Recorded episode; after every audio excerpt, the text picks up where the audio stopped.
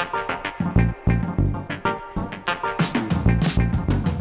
So, uh, welcome to another episode of the Techmeme Ride Home Experience for today is July 14th, 2021.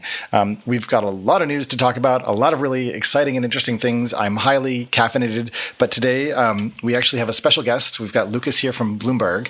And, um, you know, Lucas, if you want to like give us a bit of a sense for your beat, for the things you cover, um, I was looking back on kind of like your story archive, and you've got a bunch of great stuff that Brian and I talk about a lot, but um, would love to hear it straight from you.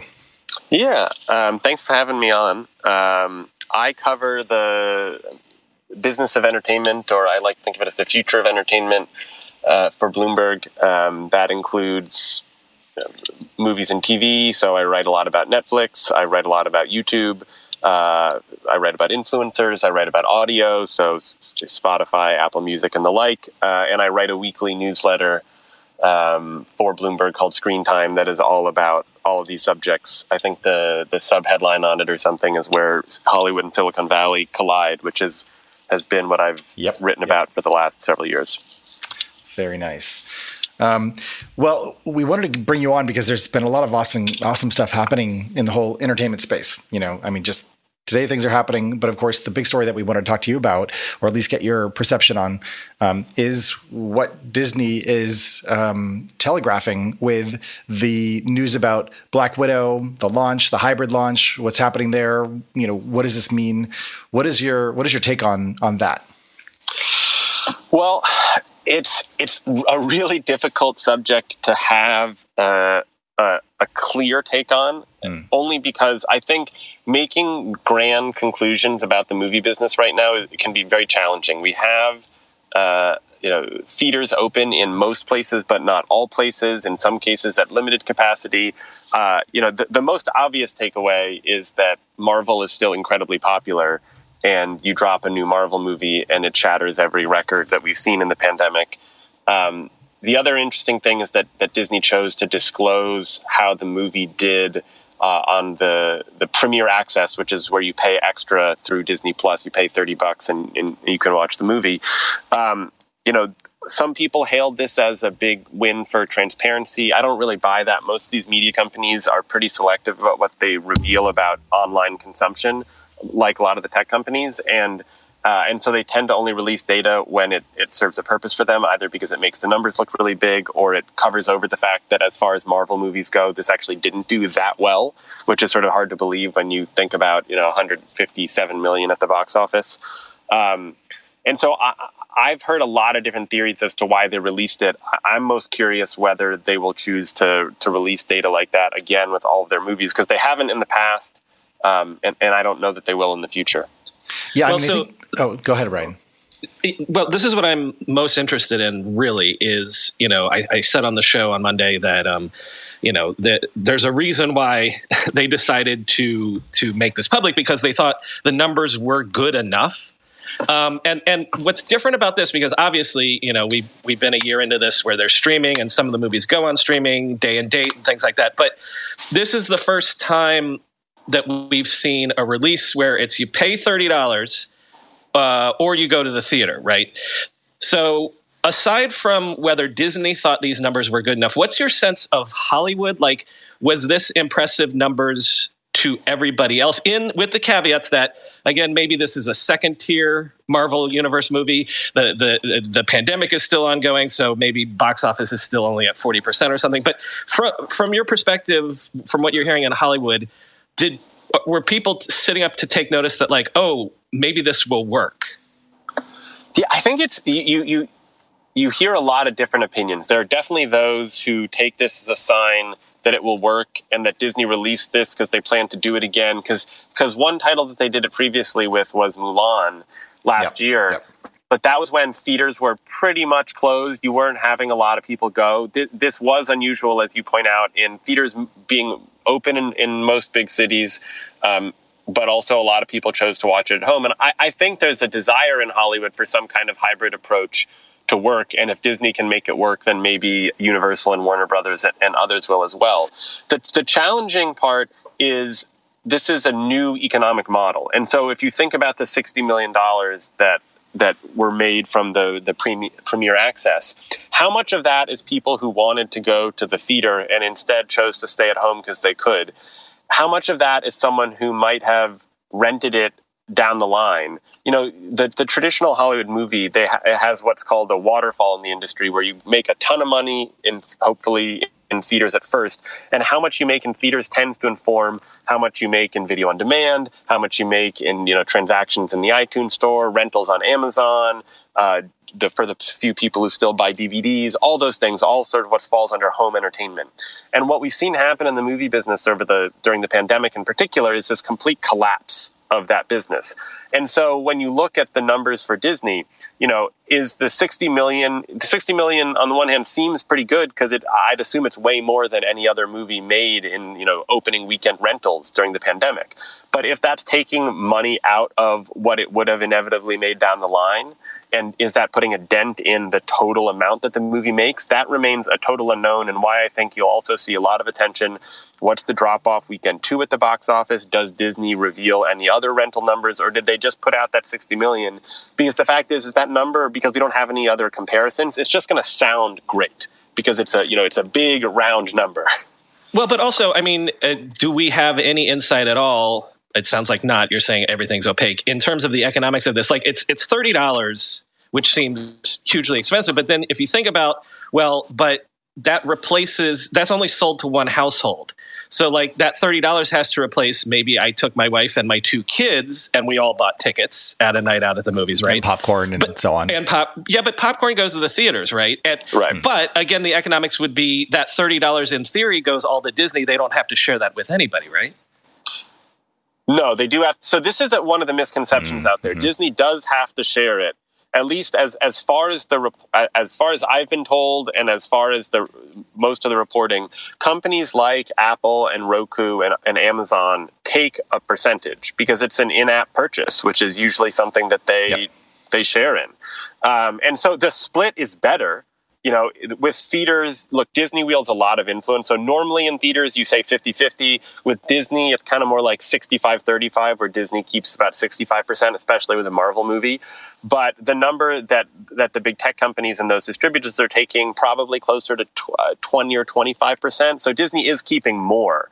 And, and in that sense, the economics are better. But, but to your point about, you know, family of four goes to the movies, I would guess that out of the average the average thirty dollars that they're getting from a family that rents it is lower than they might have gotten from the number of families that went together or the gross number of tickets. So there there's a little bit of a trade off there. What are the so so so some of the questions around this are about cannibalization of the market, right? And whether or not you're just you know disney has access to more possible consumers who are eventually going to pay the premium for or to see this at home versus going to the theaters especially in this kind of weird you know hybrid moment where the delta variant is like surging and so on so we don't quite know what the normal behavior is going to be about theaters it may be that the theater going experience just isn't that good and is never going to recover post pandemic um, or and or that more people are going to be accessing these types of movies at home. So, do you have a sense for whether you know it's going to be a hybrid sort of I don't know marketplace for the foreseeable future? Are these big platforms and companies still experimenting and they're not quite sure how it's going to shake out, or what is the sense? I mean, because like you said, and I think parsing the numbers and why Disney would put this out there is really important because again, they're telegraphing something to the world that either is saying, yes, it's safe to go back to the movies. Look, you know, we made $60 million off of, you know, the, the theaters or the, or the hybrid release. Um, or actually uh, behavior has now changed and people are staying home and that's where we're going to make our money going forward. Yeah, I think there is a desire on the part of all the big media companies to revert to uh, an altered version of what we had pre-pandemic, where movies do still have an exclusive run in theaters, and Black Disney does uh, later this year have big movies that will have a longer window exclusive in theaters before they are made available at home. I think the idea of this kind of premium rental and certainly the idea of releasing new movies at home sooner that's that's here to stay. You know netflix was already releasing lots of big movies at home. Day and date amazon was releasing a number of big movies at home we can quibble over whether the types of movies that they're releasing are comparable mm-hmm. to what a Disney releases. But Netflix is starting to spend more than $100 million on movies. They've got a movie with Ryan Reynolds and The Rock and Gal Gadot coming out later this year that I think is, is their most expensive or one of their most expensive movies ever. It's the type of movie you'd see a big studio release in theaters.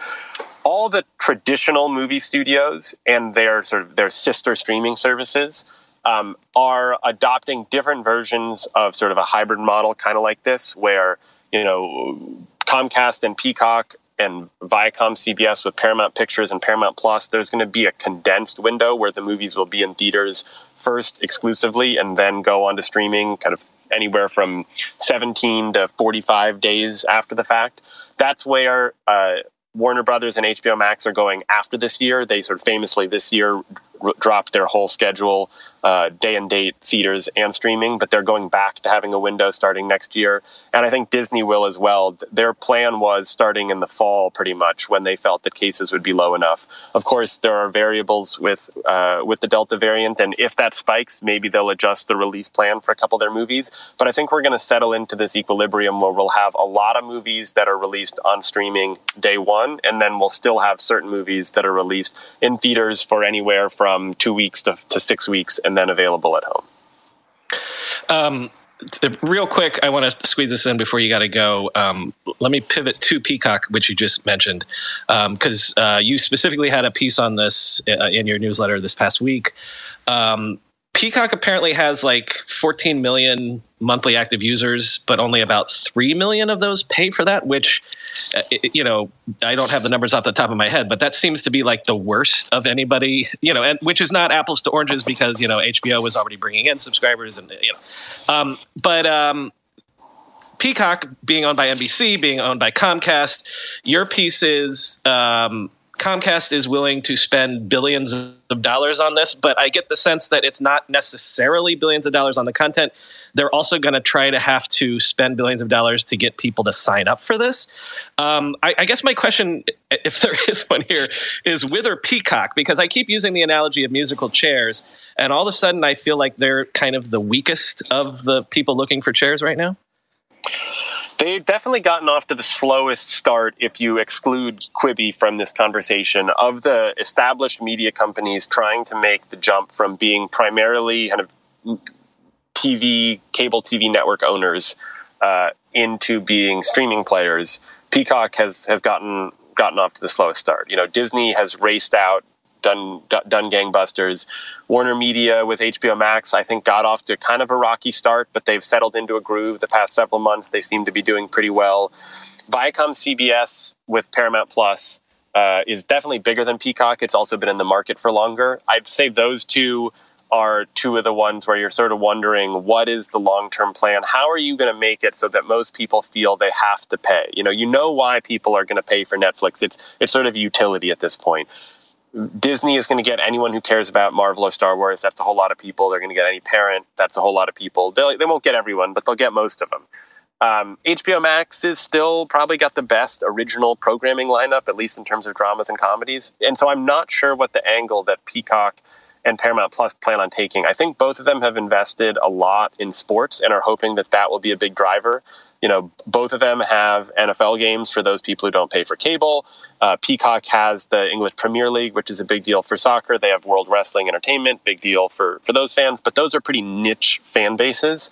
Uh, similarly, Paramount Plus has some soccer rights. They have some college football, uh, um, things like that. But they're definitely searching for what their hole is um, and what the lane is. I think the musical chair, the musical chairs uh, analogy or metaphor does work in the sense that there are most people think they're kind of four or five chairs, at least for the big mass market services, and and three or four of them are taking taken already, and so everyone's kind of scrambling for that last one you're you're placing more chairs on the floor than even I would. But uh, who who did who did uh, Discovery Plus? They're combining with Warner, right? Yeah. So Discovery Plus is I, I omitted because they're really more of a niche service. It's right. Like if you love unscripted, you go there. But Discovery, so yeah. Sorry, go ahead.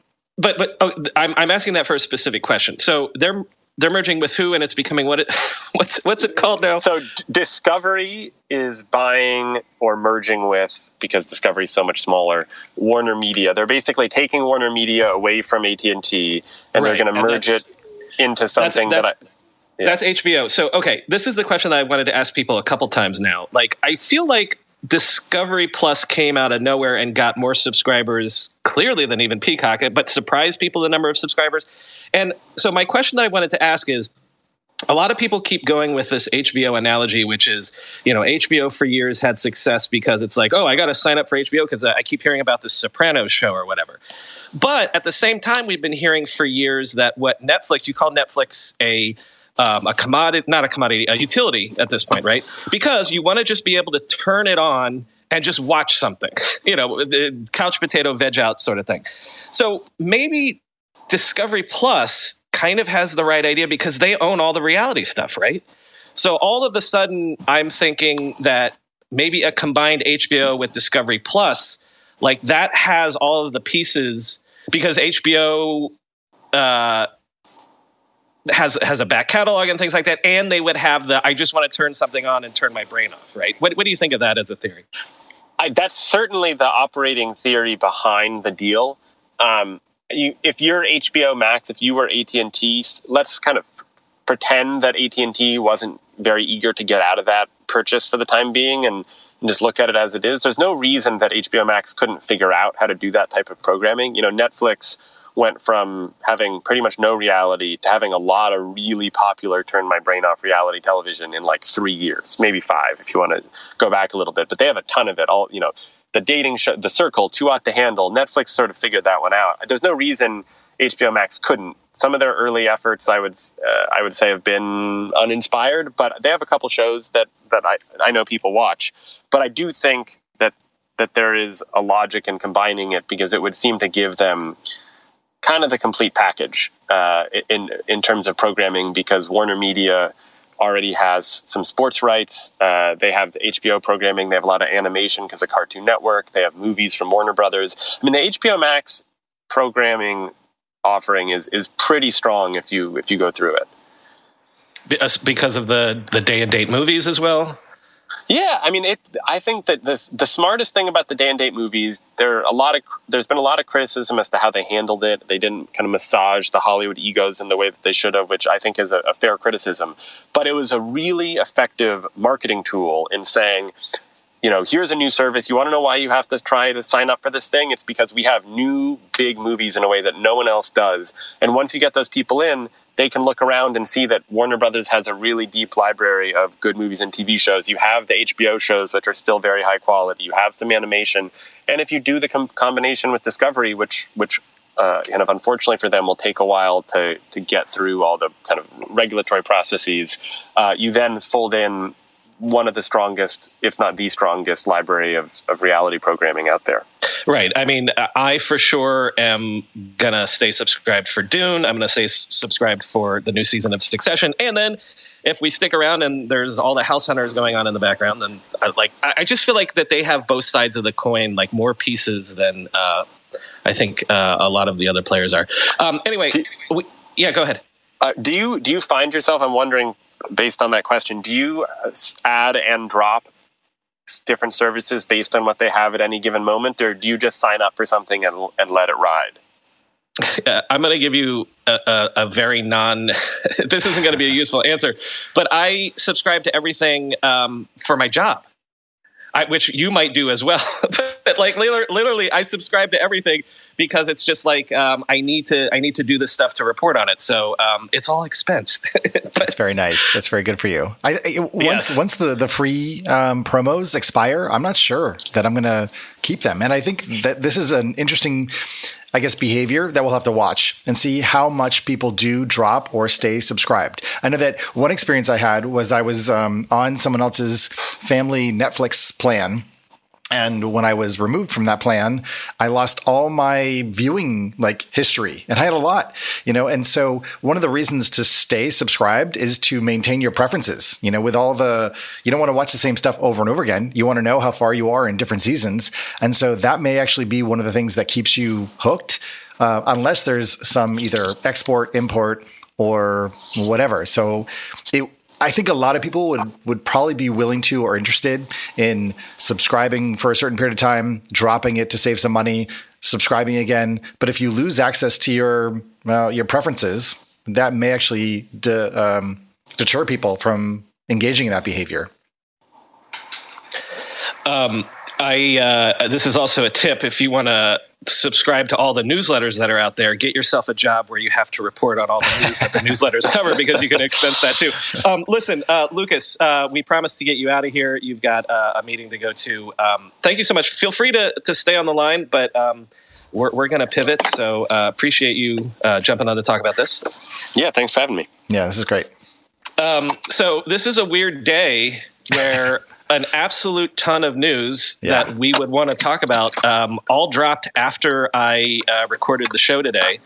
Um, so let's let's get to that and let's bring Alex on stage as well. But you know, Chris, maybe maybe you should tee this up.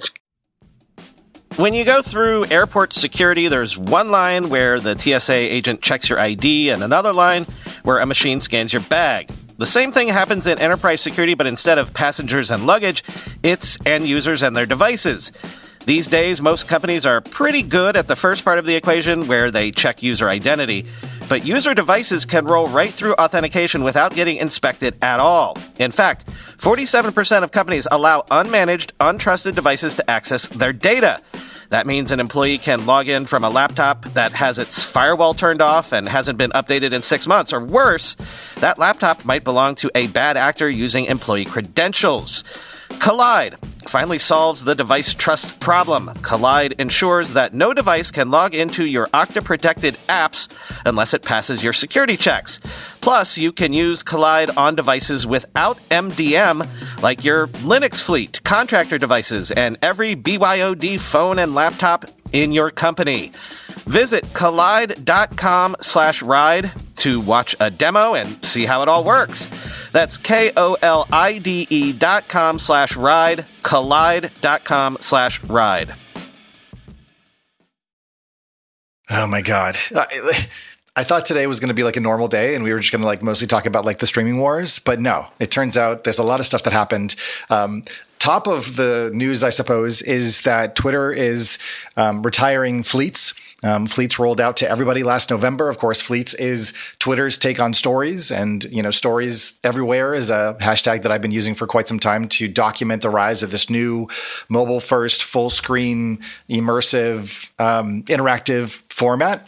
But the fact that Twitter has decided, nope, you know, it doesn't make sense for us to keep pursuing this is very interesting um, on a number of fronts. You know, when they brought Fleets out in the beginning, their argument was that they were looking for a uh, less intense, less I don't know. The the this is sort of funny to say, but that the act of tweeting itself is intimidating, and so by adding ephemerality, like Snapchat did many years ago, uh, to content, maybe that would actually lower the pressure of putting stuff out there in the world. Because the problem that Twitter has is one of content creation and engagement, and so what they're trying to design for and solve for is getting more people who have Twitter accounts to actually create content on the platform. And Fleets was there, I guess, I don't know. I mean, they borrowed it from from Snapchat and Instagram, and obviously there's a, an advertising component to it. But they took it from there, and they're like, "Oh, this will make it easier." But I, I, it just didn't find its own rhythm, and find its own source. And as I previously noted, um, and they admitted to, most fleets ended up just being sort of people promoting their own tweets so it was really great real estate for people who were exploiting it, but a lot of people weren't using it for the purpose that it was supposedly intended to um, be used for. So, anyways, we've got Alex here from Alex Heath from The Verge. Uh, who wrote and broke the news about this today? Um, would love to sort of you know get your perspective on this, um, you know, and hear a little bit more about what's happening there. We've got other stories going on too, but let's start there.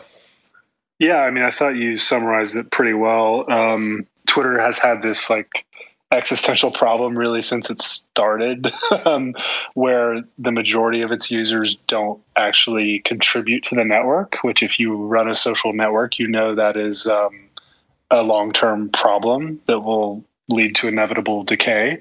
And so Twitter hasn't grown as fast as investors would have hoped. And Fleets was probably their strongest stab at trying to lower the pressure um, around tweeting, which is and you've seen it, you know, that format that Snap invented. It's it's in every app now. It's in like LinkedIn. Yep. I'm not. Yep. I wouldn't be surprised if it's in Asana. It's ridiculous. Um, but uh, Twitter hoped that this was going to get normals, uh, and I say normals lovingly, yes, lovingly. Uh, because um, you know I would love to be a normal on social media.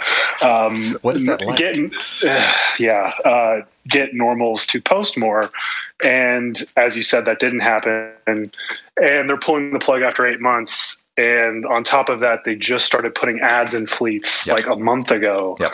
Um, and uh, it was their first test of full screen, kind of more immersive, rich media advertising in the app, um, which advertisers love. And uh, again, is a format that has become super popular across social media. So investors were looking at this as like, oh, maybe this is going to be the, another big ad uh, source for them. And I'm actually, I was told that. Um, actually it's just like a function of the teams not communicating like um, wow, like really? the business side didn't really know that this was going to get killed on the product side and so like these big companies uh, teams wow. don't often communicate as smoothly as you would think that they do um, so that's the reason that they just put ads in it a month ago and are killing it now. Um, wow. but yeah it's uh, another kind of embarrassing uh, thing for them where something you know but i will give them kudos for acknowledging it and trying to move on right? So that's uh, at least they're doing that. Yeah i actually because uh, Kayvon's tweets about it were saying that it's it, he almost was saying we're making space for great more stuff that's coming yeah. and my first thought on it actually was well wait is this bullish for twitter spaces and other things because it's like uh, spaces had to live in that same. I think uh, Tobi uh, uh, uh from uh, Shopify even tweeted. Yeah, yeah he, he, even tweeted that he's like, you know, the, the the multiple feeds didn't work for Twitter. Yeah. So I'm almost wondering if like this is. It's like, yeah, all right, we've got other things that are better that we're more bullish on. So we've just got to clear the space to make room for this other stuff. Yeah, Twitter is definitely all in on spaces. I've been told that it's like the top project internally. It's like where all the politics and money's gravitating and headcount is gravitating towards. So everybody's like jockeying for to be in on the spaces team and it's getting all the resources. So yeah they're very all in on it. They said the spaces um, will still be at the top of the app if you have someone you follow who's doing a space and they're also going to make that a main uh, tab right? The spaces tab is going to i think replace discover. It's going to be in the middle of the app once they roll that out fully. And it makes much more sense because it is more of an interest graph feature. It's one to many, which is Twitter, you know, kind of intrinsically, whereas Fleets was supposed to be a little bit more like one to one, or at least like more uh, sub network kind of behavior and not like one to many thousands. So I think Spaces is a much more natural Twitter feature to begin with. I mean, also just in terms of like solving the problem of a lower pressure place to create content. I mean, obviously Spacecast excluded, but um, spaces are meant to be ephemeral and they go away, you know, after the room closes. And it allows people who maybe don't want to type or where English isn't their first language or whatever it is, you know, to be able to participate in a in a lower pressure context. So it's sort of ironic that they copied, you know, Snapchat or Instagram from a few years ago and instead needed to copy Clubhouse from like last year. And so, uh, I mean, maybe the fact that Twitter sort of had product market fit from the beginning with you know very small text messagey um, posts meant that they had to look elsewhere to actually get that inspiration to you know move beyond the, the text format and they're not a great yeah. media platform. You know, Periscope was okay, but not great. Vine obviously was very popular, but also not a huge success, not well timed for the market relative to TikTok. And now you know the audio space is just blowing up and twitter seems like the obvious place where people have the network and they want to go to talk about what's happening right now in the moment yeah, I mean, if I had a long term bear thesis on Twitter as a stock, it would be that they continue to try to have their cake and eat it too, and be this interest graph one to many network, and also try to replicate uh, more one to one networks. And hopefully this shows that they're focusing more on the creator economy side of things where they actually do have very strong traction and i think they could really give patreon and all these other platforms a run for their money. Um, but if they keep trying to like but I mean, they have to fix the problem too, where most people aren't contributing to the network. And so, right. whether it's another monetization feature or something, I mean, that's like their long term existential problem that they've been battling for, like I said, 15 years. So, I saw you said Bear. I, uh, the, a, a, tweet. I, would give credit if I remembered who it was, or I could find it right now. But um, you know, someone was saying that maybe they're clearing the decks because it seems like with all of these pro- new products like newsletters and ticketing and things like like they're trying to move the quickest of just about anybody right now to being that sort of um, uh, Asian style super app where it's for lots of different things. Um, what do you feel about this strategy? It feels like that they're announcing new things and trying new things every other week at this point, which, as we've commented many times, like, you know, six months ago, if you told me that, I'd be like, yeah, that's not Twitter. Twitter doesn't do all the things. They're doing all the things now. Um, what do you feel about their strategy right now of moving towards this? Let's try all of these micro things and all of these creator focused things.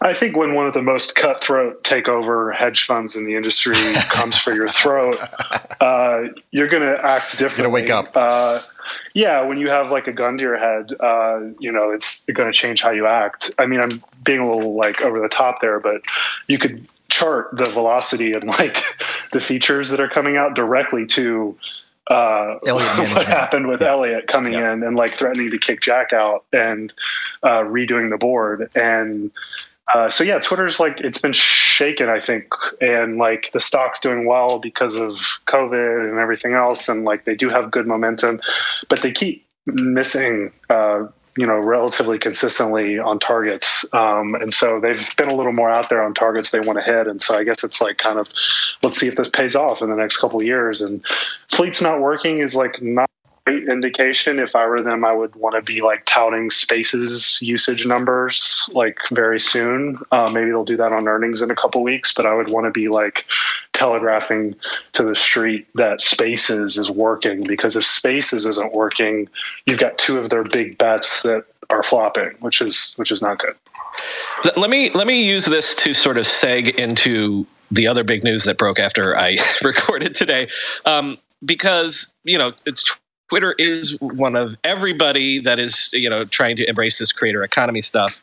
Um, and the the other news that just broke was um, Facebook saying that it's going to pay a billion dollars to creators uh, by the end of next year, like literally doing bonuses if you hit milestones and things like this. Um, to what degree is this everybody embracing the creator economy? To what degree are people just messing their pants because they're so terrified of what TikTok is doing. Um, what do you think of of the idea that everybody is throwing money at creators right now? Everybody needs to own this, including Twitter, with things like um, you know ticketed spaces and, and newsletters and stuff.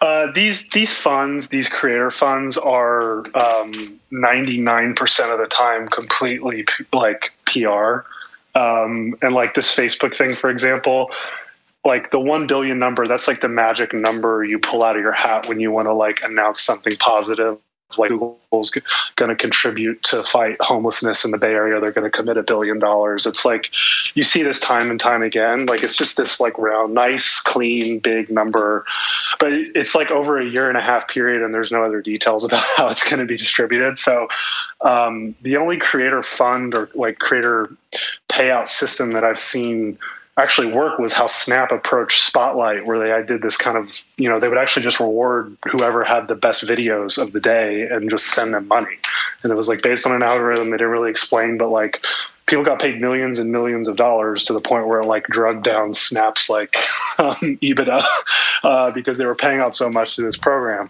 And like when a company just says we're going to have a billion dollar fund and like that's the headline, you really have no idea how that's going to work or how it's going to be distributed. So I don't put much into that. I think Facebook feels like it's very behind in the creator economy, which it is. And like you could argue that Instagram had the biggest opportunity to just own this space and they didn't because Facebook is an ad based model. And so I think they're finally realizing they have to like wake up to future revenue models on the internet, which is like direct monetization.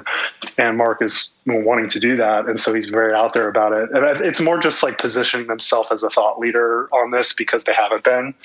and um, the badges stuff and all that stuff they talked about today that's all been out there it's really like they wanted to put a billion number on it and make it look big but i think these funds are, are pr mostly so, so one of the questions that I have about this, because I'm actually in the Instagram badges program, and I made my first hundred bucks like last week or whatever, going live, live, and I, am doing it largely to experiment and to explore. You know, like as Brian and I have talked about on the show, um, I'm just trying to see what the new norms and ideas in terms of you know the audience you know is thinking about this and to what degree people are comfortable either you know with tipping or participating in this different way. And I, I, think there's another piece of this, which is that with the ad tracking transparency stuff that Apple introduced, you know, causing ad rates to really go down and is, you know, really harming Facebook's value add in terms of being able to target content to different people.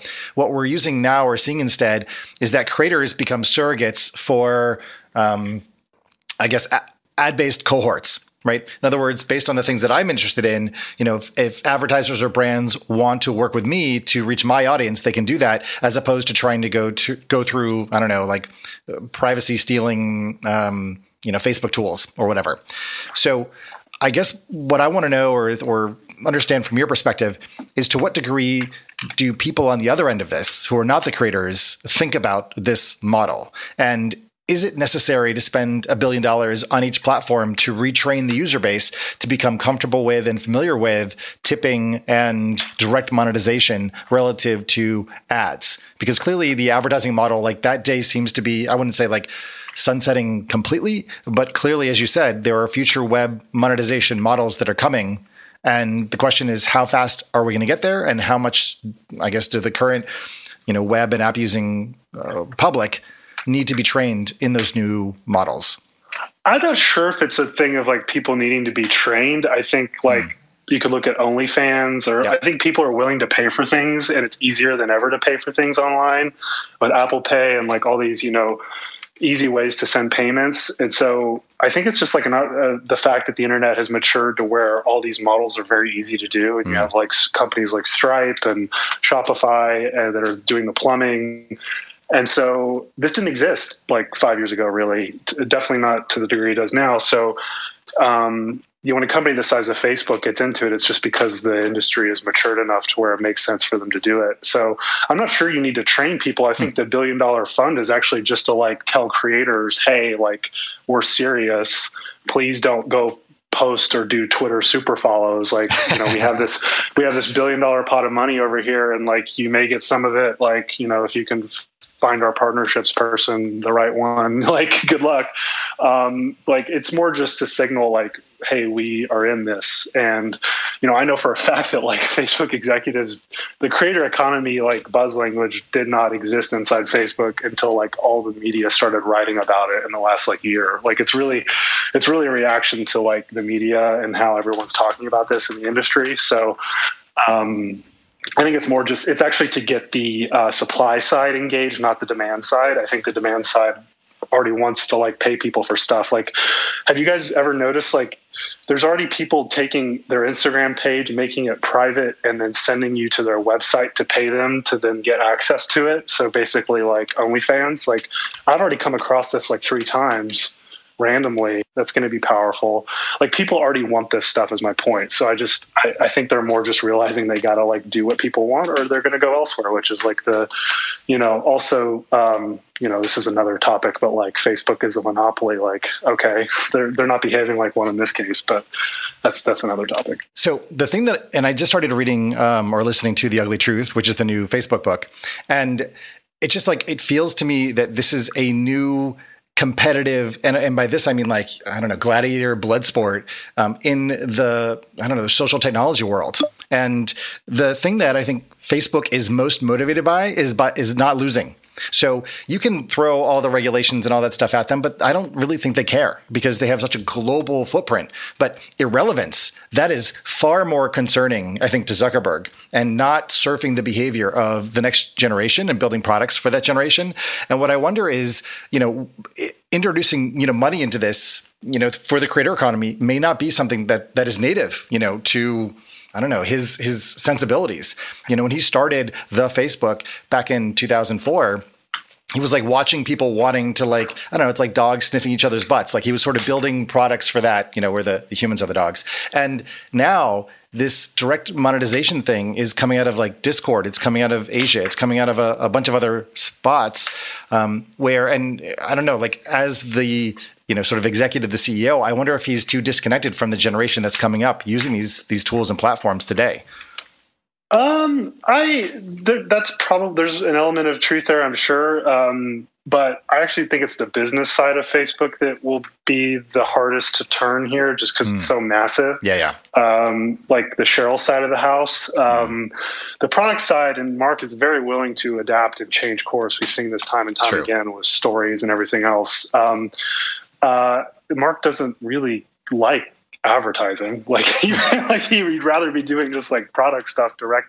I think this is more like in line with his vision of like people directly uh, supporting each other. Um, but yeah, it's like, can you do both? I, I don't. We haven't seen that from a big internet company where they've effectively done advertising and direct payments at scale in a way that makes sense. I mean, they could be mutually reinforcing things though, because like you had said earlier, you get a lot of like targeting data and uh, cohort data, and you know with shopping attribution data layered in, and so you know it, it could all could be a nice flywheel for them, but it's a lot of spinning plates in a company mm-hmm. Facebook size. It's very hard to execute on all that at once in a way that makes sense. Hey, Alex, one more thing, and then um, we should let you go too. It's it is the middle of the workday. Um, to how I'm not, I, I don't mean this as crassly as it's going to come out, but how scared of they uh, Facebook? How scared of TikTok are they right now? Not scared like oh that's going to ruin us, but like how much is this getting their competitive juices going right now?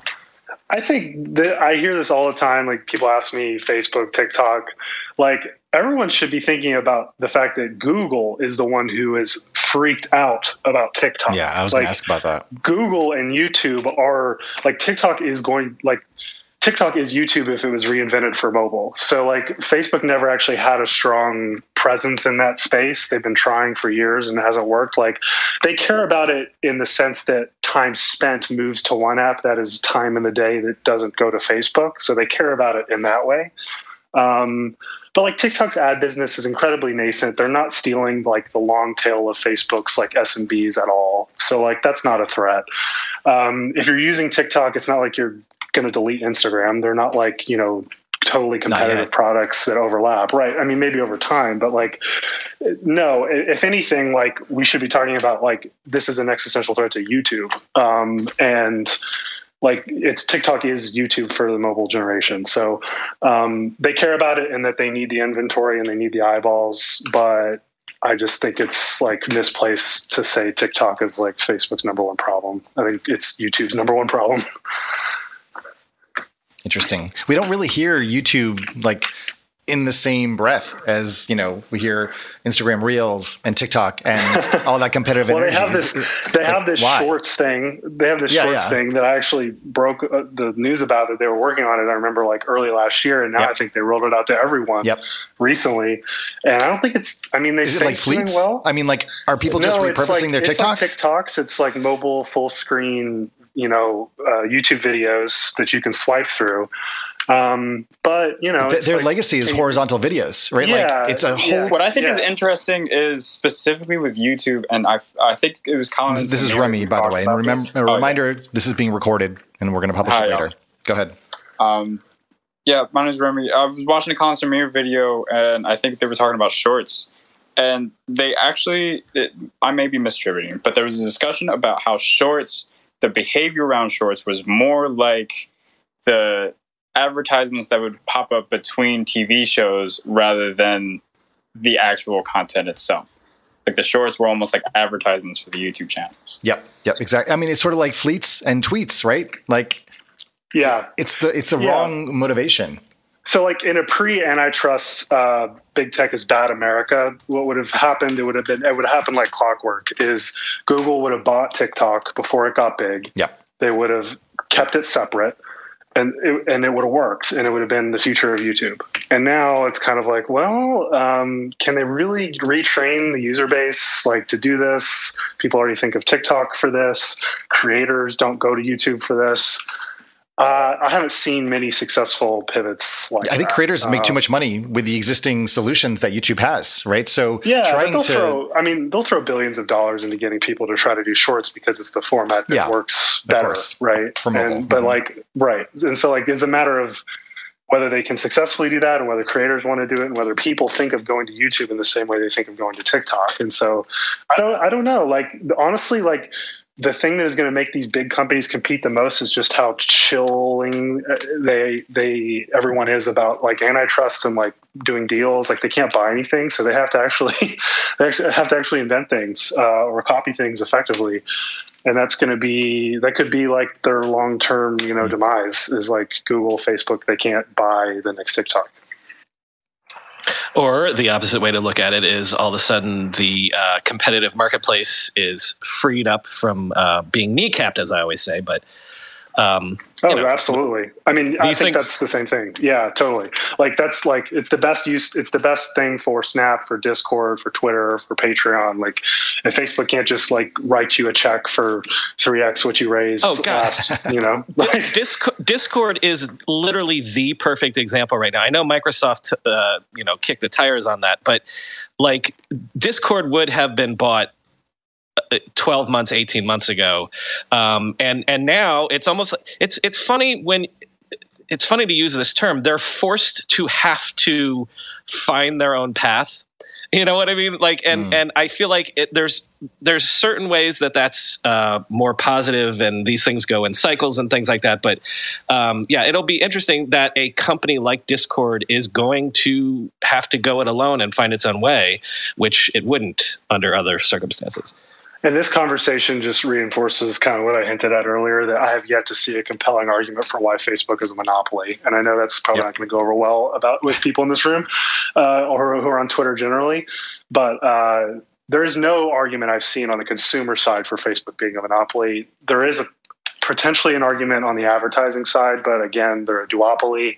They probably don't have 50 percent market share in any country they operate in in terms of advertising revenue. So uh, that's going to be an interesting case. Yeah, you know, I'd like love- oh, oh, one one thing that might be useful here, because I, I actually totally agree with you, um, is really about and anti-competitive isn't even like the right framing. It's sort of more like everyone wants a discount, and Facebook and whoever else sort of is in those powerful positions set prices, and I, I, they can like raise prices as much as they want because they have such a captive audience and no one else has that audience. So, but there are many audiences now, you know, whether it is TikTok, whether it is Twitter, whether, whether it's Facebook, whether it's Discord, there are many of these that are all offering social capabilities on the internet. And you can go around and you can choose where you want to, you know, place your ads. Um, I guess like the remedies or, or the things that have been proposed, even with the legislation, whether it's interop or whether it's breaking them up or spinning off different companies, I don't know that it's going to cause the same or, or the outcomes that people think it's going to cause. So no, it's it's trying to fix uh, a feeling of like badness, like things right. are bad with like a blunt vagueness, instrument. yeah. Uh, yeah, and it's just vague. And I have, yeah, I just have to. I've yet to see a clear argument. Ben Thompson has written a lot about this in a, th- a way that makes a lot of sense to me. I just like this is these are very fluid networks that can easily be disrupted on the user side. Um, maybe not on the advertising side. I mean, we saw this with Apple and the ad changes. Facebook's rates for ads like shot through the roof and that's with worse data. And that's just because like they are the place you have to go to advertise. And so they can just like raise their rates even when like their product gets worse which is uh, that is a good sign that you may have monopolistic power in an industry. Um, but uh, but it, in terms of like you, the user side i haven't seen it. Yeah, I, I would agree with that. Brian, where'd he go? We all know there are things in life that you have to compromise on, but when it comes to your health, there is no compromise. So don't go back to that one doctor who uses your appointment to catch up on the latest headlines, their family group chat, their crossword puzzles, just because they're available right now or they take your slightly sketchy insurance. Instead, check out ZocDoc, the place where you can find and book doctors who will make you feel comfortable, listen to you, and prioritize your health. And you can search by location, availability, and insurance, so literally no compromises here, because with ZocDoc, you've got more options than you know. ZocDoc is a free app and website where you can search and compare highly rated in network doctors near you and instantly book appointments with them online. Once you find the doc you want, you can book them immediately, no more waiting awkwardly on hold with a receptionist. And these docs all have verified reviews from actual real patients. We're talking about booking appointments with tens of thousands of top rated, patient reviewed, credible doctors and specialists. I have personally used ZocDoc to find a podiatrist when I needed one for the first time ever in my life. Go to ZocDoc.com slash TechMeme and download the ZocDoc app for free. Then find and book a top rated doctor today. That's Z-O-C-D-O-C dot com slash techmeme. ZocDoc.com slash techmeme. With everybody fighting for attention, how can your business stand out and connect with customers? Easy. Get Constant Contact. Constant Contact's award winning marketing platform has helped millions of small businesses stand out, stay top of mind, and see big results fast. Constant Contact makes it easy to promote your business with powerful tools like email and SMS marketing, social media posting, and even events management. With Constant Contact, you'll reach new audiences, grow your customer list, and communicate more effectively to sell more, raise more, and fast track growth. Don't know much about marketing? No sweat. Constant Contact's writing assistance tools and automation features help you say the right thing at the right time every time. Plus, you can send with confidence knowing your emails are actually reaching your customers thanks to Constant Contact's best in class 97% deliverability rate. I use this and you should too. Tackle any challenge with Constant Contact's expert live customer support. Plus, everything's backed by their 30 day money back guarantee, so get going and start growing your business today with a free trial at constantcontact.com. Just go to constantcontact.com right now. Constant Contact, helping the small stand tall. ConstantContact.com. Oh yeah, sorry, um, Alex. Again, I'm gonna let I'm gonna offer you the opportunity to bow out gracefully right now. Uh, okay. we're, we're, probably gonna go another ten or fifteen minutes, which you could stick around what you, for. What are you guys talking about next? You know what? Here's I'm gonna. This is a little left field because I know this is sensitive to Chris, but I I talked about that idea of the Twitter verification thing real quick. Okay. Yeah. And Chris, you heard me say that like you know I looked oh, into right. it because yes. I'm. I'm not wasn't worth it, and there were bots that got verified. There was four of them or something. There, yep. there was bots that got verified, but th- my main question is because I said I was like all the things that I had to do. And, and there's me a bot? Some, is that really what you're saying? No, no, oh, okay. I'm saying I, am saying this is sensitive to you because I know people come at you all the time to like get verified or to get your username or, or these things like that. Yeah. Um, the the hoops that I had to jump through, like it's literally if you're a journalist or or whatever, like oh things with bylines and things like that. Um, and then I see all these people that I know and trust and follow that don't get approved. Like, is it worth jumping through these hoops? Do I get anything? This is this is just a question that maybe people have had for years about Twitter if I got a blue check, what does that mean? Do I get more followers? Does what happens? You know, it's a good question, and I was verified like many years ago, um, and it was not through the same process that, that you went through. Um, I do think that they're trying to make it, I don't know, somewhat more fair. Somewhat, yeah, honestly, it's like a row in a database or, or like a, a column, and it's like turned on or off, and it really, on the one hand, isn't that meaningful, and yet it feels like you've been, you know, anointed by the platform as being, you know, a real boy. It's sort of like being Pinocchio most of your life, and then right. Like, but oh. it's it's what you're saying is is it's not you automatically get put into the suggested follow thing no. or anything like that. There, there's nothing okay. like that. However, I think from a search perspective and from an interaction perspective, and you know, the purpose of the feature was to disambiguate between um, you know fake accounts or parody accounts and the real person, right? And so the reason why you'd want to get verified if if there are multiples of you. Now, thank God the other Chris Messina hashtag other Chris Messina has not joined social media, and so I get all of his mentions whenever he shows up in a movie or whatever. But like, if he were to join, there would be a real you know kind of fight probably between us because. I mean, I'm notorious, but he's actually notorious, you know, in like a movie kind of sense. And so I'm not sure who would win in terms of being more verifiable. I'm a little bit verifiable, I suppose. But regardless, I think it's just from a search perspective, you know, either helps amplify the signal that yes, this is who you think it is, or it's not. Um, I, I, do think that actually a better solution, which I hope is where they're going with this, is to add more credentials. Or to say, you know, yes, this person actually does work for the Washington Post or works for The Verge or whatever. That would be interesting, but I haven't seen too much of that. Although, actually, I will say that um, I discovered something, and there's been a little bit of buzz about it, where Twitter is working on um, Twitter for professionals. And so you'll be able to set your account as either a, a creator or a professional, and then identify and associate yourself with different um, credentials in that sense. So, what if you're a professional creator? do that. Um, Are we talking about like a LinkedIn type history thing, or is this more I, like the Instagram type of change your account and how you see it?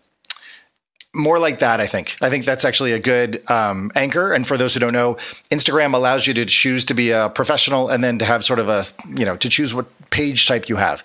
Instagram i'm sorry twitter only of course has one sort of account type. But increasingly they will have several other types including whether you're a bot or automated account versus you know like a weather bot or whatever or if you are a professional or a state actor. They started doing this last year where they they were identifying people who were government representatives or representatives of the cdc so you can imagine that infrastructure allows them to create all, all sorts of different um, demarcations to say this account is of this type. And so rolling that out makes sense. The problem is how do you do that at scale?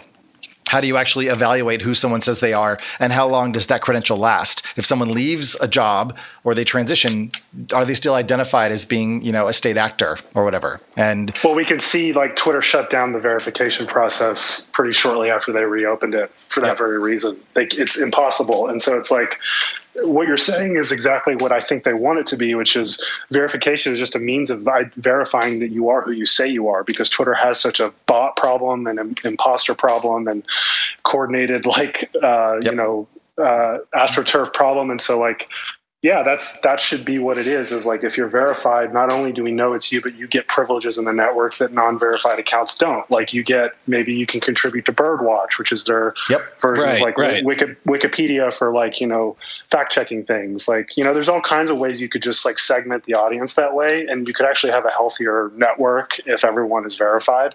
Uh, but no, no platform has done this well.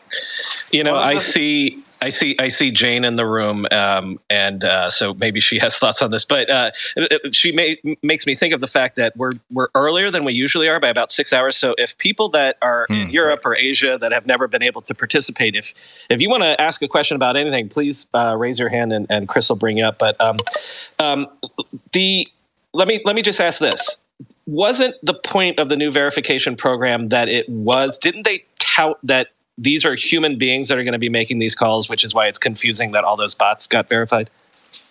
Yes. I would love to know the backstory behind that, right? Because basically, you had four different accounts, all with the same followers. They hadn't tweeted once, and yet they got approved. Now, I will say, actually, there was oh, who did I? I heard someone, maybe uh, Brian, it was you talking about this, where previously Instagram actually had a number of inside jobs. You know, where people would go in and, um, you know, they worked yeah, for the company. It was it was Alex Stamos that said that, which he was in the room earlier, but I ah. don't I don't see him now. But anyway, yeah, he said that that happened at Instagram a couple years ago. Well, it happened to me, you know, where my account on Instagram actually got hacked because um, actually this was someone who worked at AT and T. They um, gave away my SIM, which gave access to my phone number, which allowed someone else who bought my SIM to reset my two-factor authentication and then to take over my account. So this is why I don't use uh, phone number SMS verification anymore. But regardless, if that was something that happened here, you can imagine that those accounts actually could be, you know, sold on the black market or whatever with those blue checks, which provides some kind of again validation that they're legit. Now, I don't know what's going to happen in terms of protecting accounts going forward because like you said, if you are identified and, you know, given special privileges or access, what happens if that account gets recycled or hacked or whatever? So there are a lot of layers to this that I, I don't know if the internet is quite ready for where it'll go, but it seems inevitable. Okay, well, I brought up some folks actually. Um, Nima, um, who also, like Jane, loves to dig into apps and reverse engineer them, um, I think might have something to say about verification. Is that right? Hello, guys. Can you hear me? Yep, yep. And good night here. Here it is night, and maybe good evening or good afternoon there. so you're in Iran, yes? Yeah. Okay. So, uh, what, what, what have you uh, seen so far in terms of the verification stuff? Uh, as you said, uh, verification uh, in the Twitter database is not really uh, something very interesting. That's only a column, and I, as I uh, reverse engineered that uh, column to uh, only on my client. And it was a boolean variable uh, that was true or false, uh, and then you uh, change it, for example, to true. Uh, the Twitter uh, shows a verification badge on your Twitter account. I also noticed there is something, a, a, new feature that I didn't tweet, and I saw that saw that today and, and something about a boutique for education. I don't know what is that or uh, boutique. Yes, uh, blue check mark for oh, a blue uh, check. education. The check mark. The check mark. Got it. For yeah. Oh, interesting. Huh. Uh, yeah, I don't know uh, what's the purpose of that uh, because uh, there wasn't uh, something uh, about that or uh, there wasn't a mini uh, code about that. But I uh, only saw that uh, there is two lines of code about uh, something uh, like a um, blue check mark or education. And uh, I think there's going to be a, a, new feature, but I'm not sure about it. I'm only guessing. Wow, interesting. Um, by the way, just for context, for folks who are not following Nima, um, he, uh, I don't know when you and I started talking, but um, some of us have, let's say, a, a, hobby of of trying to sleuth into what's happening next. And um, Nima has been actually. What was the thing that you just um, discovered the other day um, that was that was new and interesting? Was it the Twitter professionals thing? Uh, no, in fact, I didn't uh, reverse engineer the uh, Twitter professionals, but I uh, reverse engineered uh, the newsletter. Uh, ah, the newsletters on the profile. That's right. Yep. Yeah, exactly. And it was re- really, in fact, popular too. And one of the best feelings that I ever had was when I looked at the newspaper of our country and I saw my name is on the newspaper. what? And, That's amazing. Yeah, exactly. congratulations. Yeah, thank you. Uh, that was really, really, really. Um, that was I know you've been working for that kind of validation, and even though you know, I mean, so with all this sleuthing, can you verify yourself, or it doesn't work that way? Uh, I tried to reverse engineer the verification form too. Uh, in fact, I did, and uh, in fact, uh, there was uh, a request verification button for me because wow. you know uh, I don't know uh, how uh, Twitter is uh, letting people to request for verification because one of my friends uh, has a, uh, in fact, somehow. oh, sorry for that sound. Mm. I think so. Out of our house was trying to drive, and yeah, I noticed some of my friends has a page and he uh, he's somehow fake on Twitter because he doesn't have a uh, Twitter profile. He has uh, less than five followers and he has 20 tweets, I think.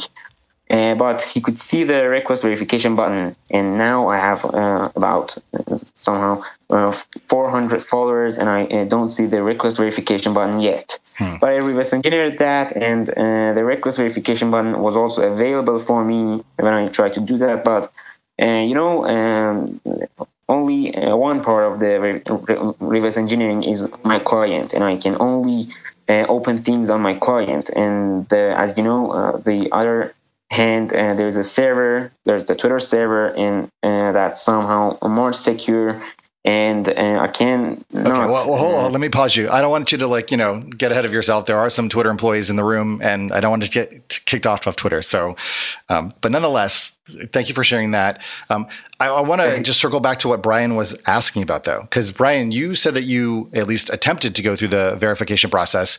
You're asking, is it even worthwhile? There's obviously a lot of people who want to get verified. Um, Jane can attest to that, um, but in terms of the actual value, I, I, I don't know what would make it valuable for you. Are, are you asking me I am, or yes. Nima? Oh, oh, well, no. Actually, what it was was it's it's one of those many things. It, this, this is the whole reason why I never. Um, uh, what was the email thing that everybody used? Uh, probably everyone still uses. Um, remember that you pay thirty or forty dollars a month for. Oh, Superhuman. Superhuman, yeah. Uh, I never did that because it was like you have to get on a call with us for 30 minutes. so when I when I went through the thing where it's like you need to I collect see. four different things with your byline in them and I links so it's just to laziness.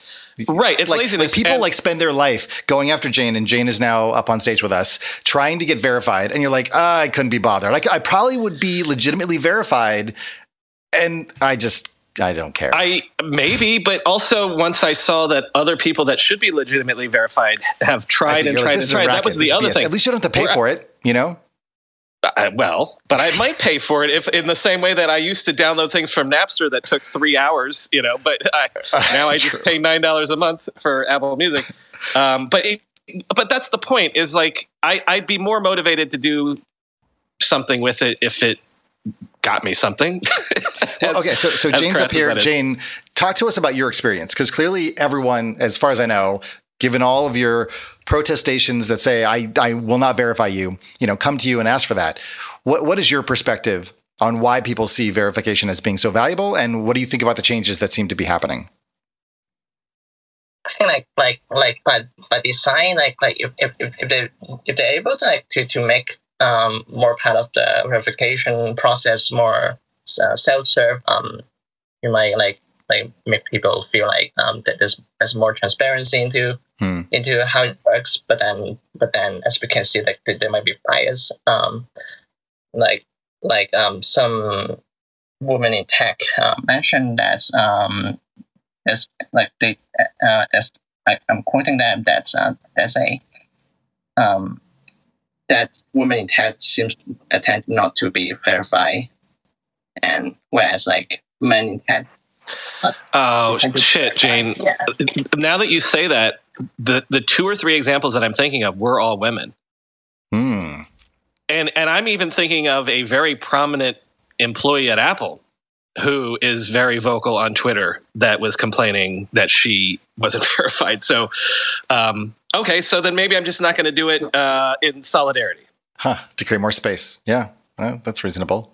But I do think this like raises an interesting point, right? Which is, you know, Twitter is putting itself in the place of verifying whether it's authenticity or notability or things of that nature. And there obviously is a question, and which is somewhat subjective. Um, I don't think there's an objective measure as to who deserves verification and why should they be verified. If indeed this is a way for the community to, you know, anoint certain, you know, people or accounts as being significant you know?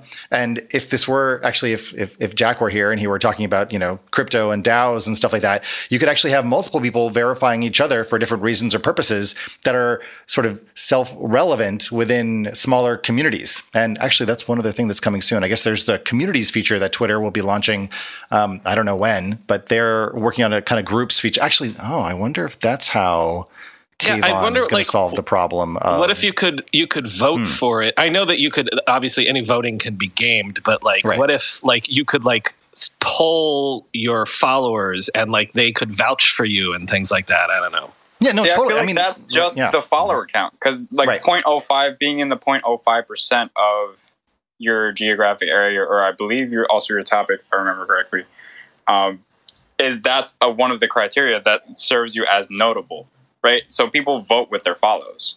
Right, right. It's, about, it's, a uh, thousand or something, right? Yeah. And what about the concept of super follows? Could that be a yep. kind of a, a trigger to say, hey, look, this person has amassed a bunch of people that are willing to pay to get their tweets? That should be some sort of kind of validation that you know they are someone credible. Do we do we know like if the counts of super follows will be shown on your profile? Say that again. Do we know if the count of the number of people who super follow you will be shown on your profile? I need the eyeball. Uh, can I add something? that. Nope. Jane. Yeah. Nima? Yes. Yeah. Yeah. Yeah, will. Yeah. Yes. In fact, Twitter is working to uh, show the number of super followers on the uh, profile as well as a badge uh, to show that the user is super following you uh, or that's a super follower. Got it. Okay. Cool. Jane, Chris, did you want to add something? Yeah. Chris, I, I really uh, I appreciate you not telling everybody that once you're verified, you get the black card. Um, kept, that on well, the there's Twitter Blue and there's Twitter Black, and I'm not going to tell you guys about Twitter Black. That was a joke. Sorry.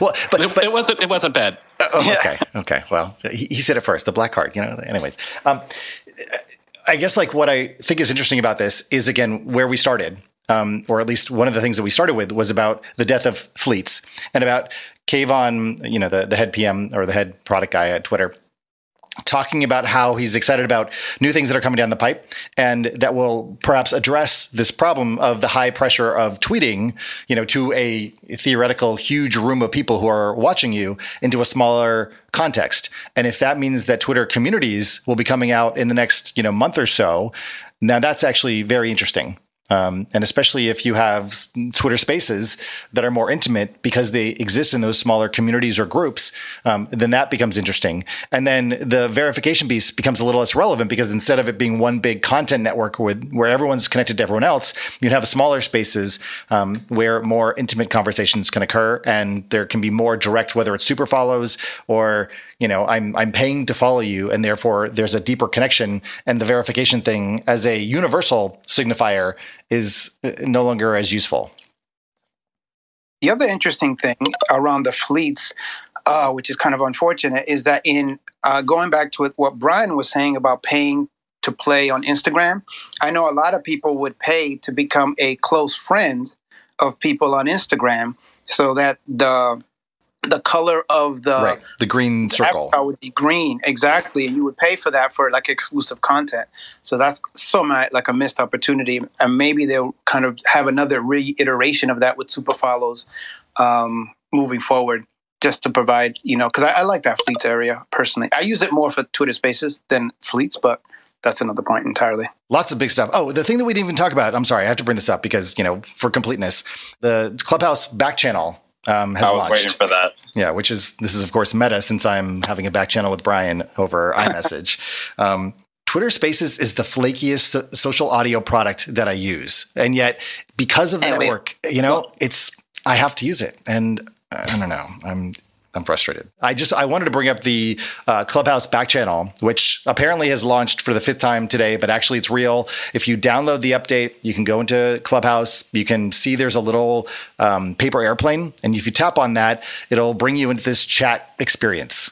Very interesting the way they they implemented that back chat because in one release it was available. Yep. Then within like an hour, they have another release that took it away. So it seemed like it was a back end update. Now everybody has it through that latest version.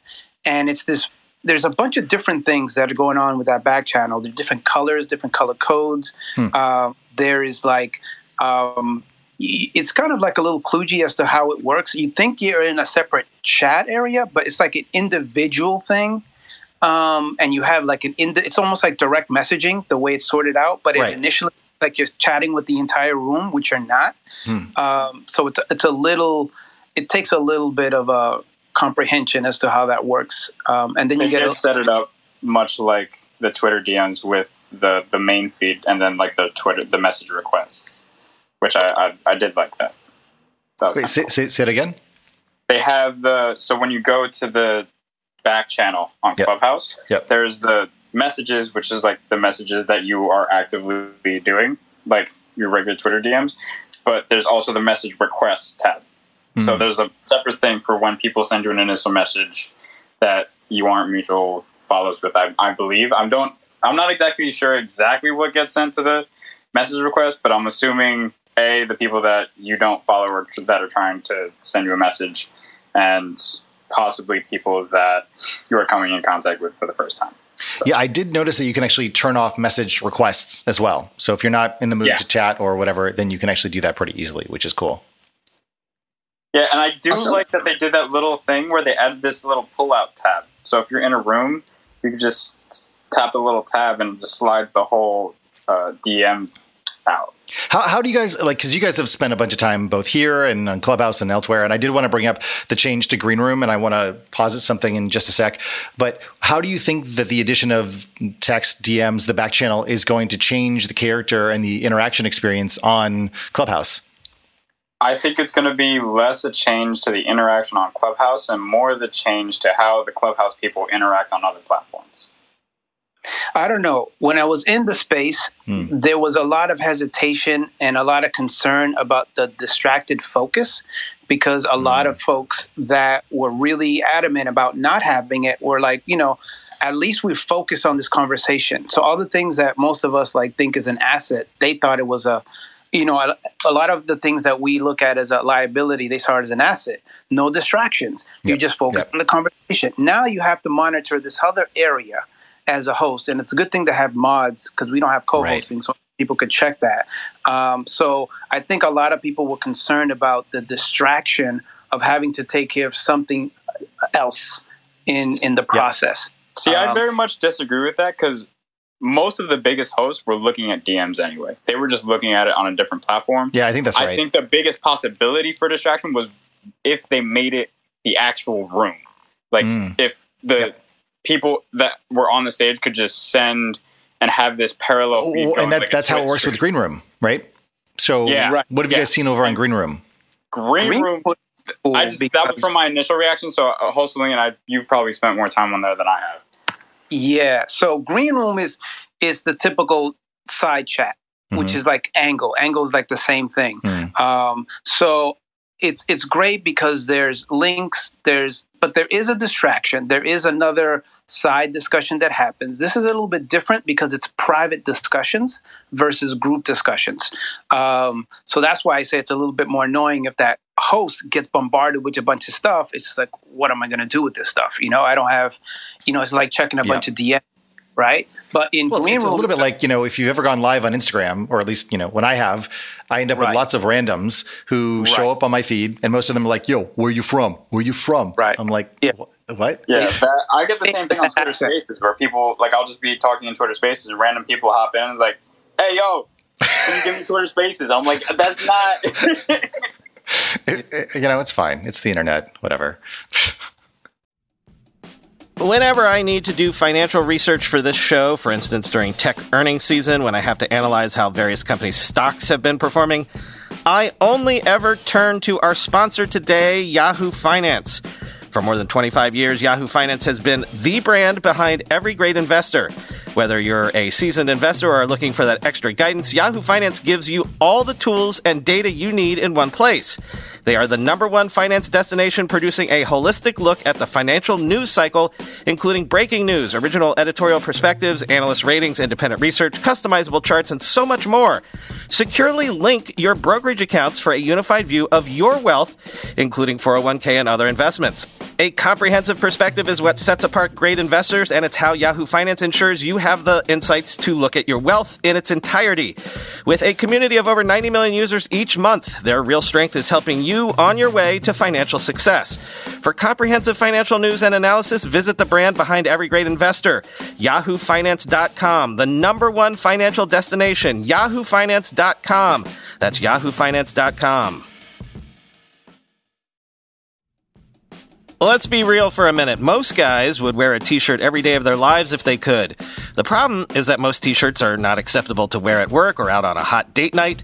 But today's sponsor, Cuts, has finally changed that. Cuts t-shirts are such high quality, wrinkle free, and so buttery soft that you can look like you're dressing up even when you're dressing down.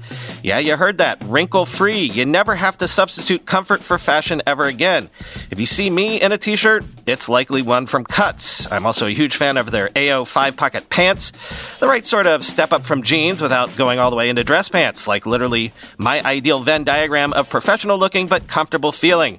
When you touch something from Cuts, you can immediately feel the quality. Their proprietary fabric blends are ridiculously soft and breathable, they don't wrinkle, and they look way more expensive than they actually are. For a limited time, our listeners get 20% off your entire order when you use code RIDE at checkout. That's 20% off your order at cutsclothing.com with promo code RIDE. Please support our show and tell them we sent you. Experience the perfect blend of style and comfort with Cuts Clothing. CutsClothing.com, promo code RIDE for 20% off. Um, but what's what's interesting is I don't know if you've tested Angle. Angle has a whole nother scenario where you could actually upload distinctive content specifically to the not only to the chat but as a host you could actually broadcast your video in the same area that we have the nest and that everybody sees the same uh. thing at the time which i think is a very compelling kind of experience um, for like a, brand. We're, we're like, talking about Angle Audio here, which is another social audio app that you can find in the App Store. That just that just sounds like Twitch. It is a lot no. like Twitch, but it's I would say it's mobile first, whereas Twitch I think came out of right. desktop streaming. Right. Yeah, that's a big difference. Um, I, I, do want to. Okay, one more thing, and then I think we can wrap up. And I also think Brian is back. Fortunately, he couldn't hear us for a little while. You know, welcome to Twitter Spaces. Um, is about the, and I know I I complained this uh, uh complained about this on Twitter, but you know, Green Room became this place where it was just about kind of you know sharing or asking for diamonds or gems. That's their whole in app currency. They're not worth anything, but they seem to, again, it's their own version of verification. And instead of one verification badge, it's like getting thousands of verification badges, I suppose. And recently, in a recent update, Green Room actually well, Spotify redesigned the profile to completely eliminate the count of gems, which people had been trying to build up over time because you create a game, people will play the game. So I guess my question is, or here, here, here's my thought. Here's my theory. My theory is that Spotify acquired Locker Room because they wanted to acquire the talent, the platform. Actually, it's interesting. Green Room is built on Agora, which is the same tech as Clubhouse. So they were able to probably accelerate their dev cycles by six months and now they want to wipe out the community, essentially fumigate it and start over from scratch and make it more of a entertainment and music and maybe podcast oriented space. And sports may or may not be part of that. I mean, sports is not part of, I mean, it is part of maybe podcasts on Spotify, but I don't think sports is what Spotify really cares about. So I don't know. I, for those of you who have like spent some time over there or watching these things, what do you guys think about that idea? I, I think, think one at a time. Yeah, the host you go first. I think for the podcaster, it's like a godsend because mm. you have three different components that work nicely together. You could have this engagement similar to what you're doing now, record it, get the recording within 24 hours. Yeah, that's true. Use Anchor, do the distribution to Spotify. So it's a, this whole nicely fitting network of products that works very well together a lot of the sports folks are already broadcasters and podcasters, so that fits into their mold. Um, and then there's a whole new set of genres that are coming about. But I love the fit of all those products kind of having individuality, but they all come together like Voltron and they, you yep. know, um, do some things together. To Hoseline's point, I think Green Room will be at its best the more that it leans into connecting itself to Spotify's podcasting platform. Yeah. Right. For example, host alluded to this where a lot of even the sports guys had podcasts already.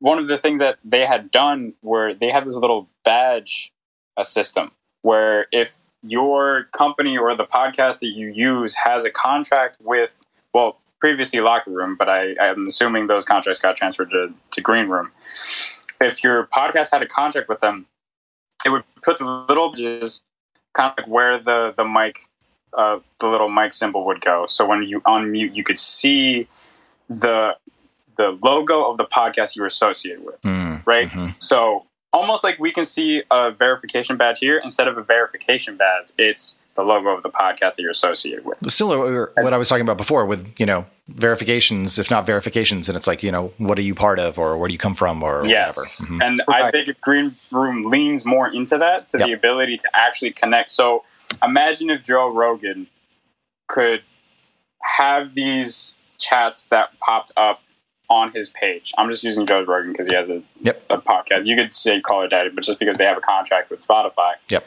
And go, all right, he's associated with the Joe Rogan podcast, or somebody on his team like Jamie comes up for a chat and has the Joe Rogan symbol there, and then it also is directly linked to the Spotify podcast page.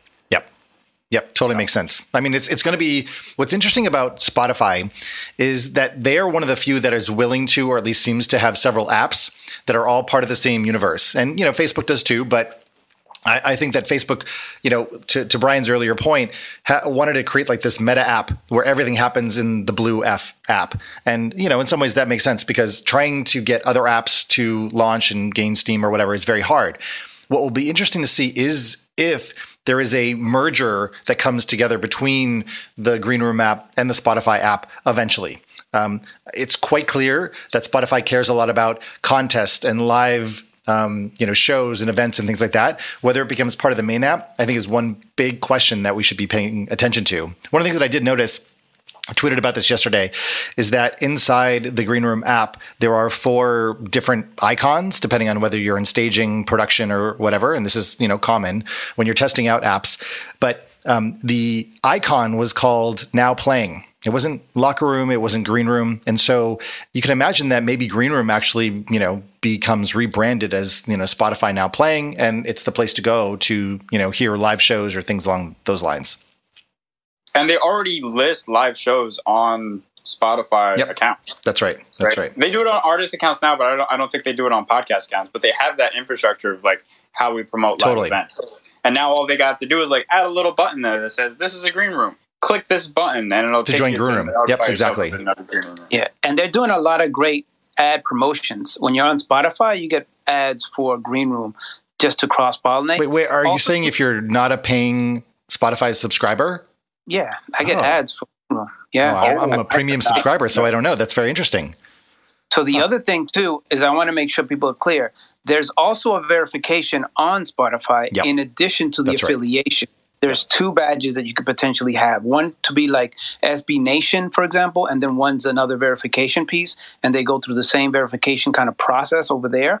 Um, and you know you have to submit an application, things like that. But it was good to see that yes, they're a part of SB Nation or some other mm. place, so that when we they do host the room, it's like, oh yes, they're they're calling. It's almost like having a New York Times thing on your yep. on your uh, logo, yep. which is pretty nice. Yeah, I think there's some more of that. That oh. kind of verification means more to, uh, to me, at least. Like if it told me why Chris Messina was verified rather mm-hmm. than just putting the blue check there, that would almost yeah, yeah. more value. Yep, that makes sense. Um, Randy, okay, let's bring Randy up here, and then we're gonna close it up. Yeah, I think I just wanted to to to highlight one point because I think that's the one point, at least for me, that is the most important about Green Room. It's really the monetization piece because social audio, at least like for Clubhouse, it's going to be very difficult to monetize. Even Twitter Spaces, it's going to be extremely difficult to monetize. I think Green Room has such a leverage over monetization from a podcaster and a creator perspective, where now creators can double dip and can have a sponsor, a permanent sponsor for their podcast, and then they can have sponsors for their green rooms as well. So I think the to me the revolutionary um, value here is really monetization more than the social audio itself. Wow, completely okay. agree. Everyone, yes, you got lots of hundred emojis on that one, so I think everyone agrees on that one. Um, all right, we've lost Brian again, but I'm going to wrap this up. Uh, thank you guys for joining today. Thank you to Lucas and to Alex for coming and fleshing out a bunch of our knowledge about the big stories of today. This was the Techmeme Ride Home experience for July 14th, 2021. Um, again, Brian and I try to do this on the weekly basis. We did it a little bit earlier today. We got a little more participation from the rest of the world, and hopefully, we will see you here next week. Thanks, everybody.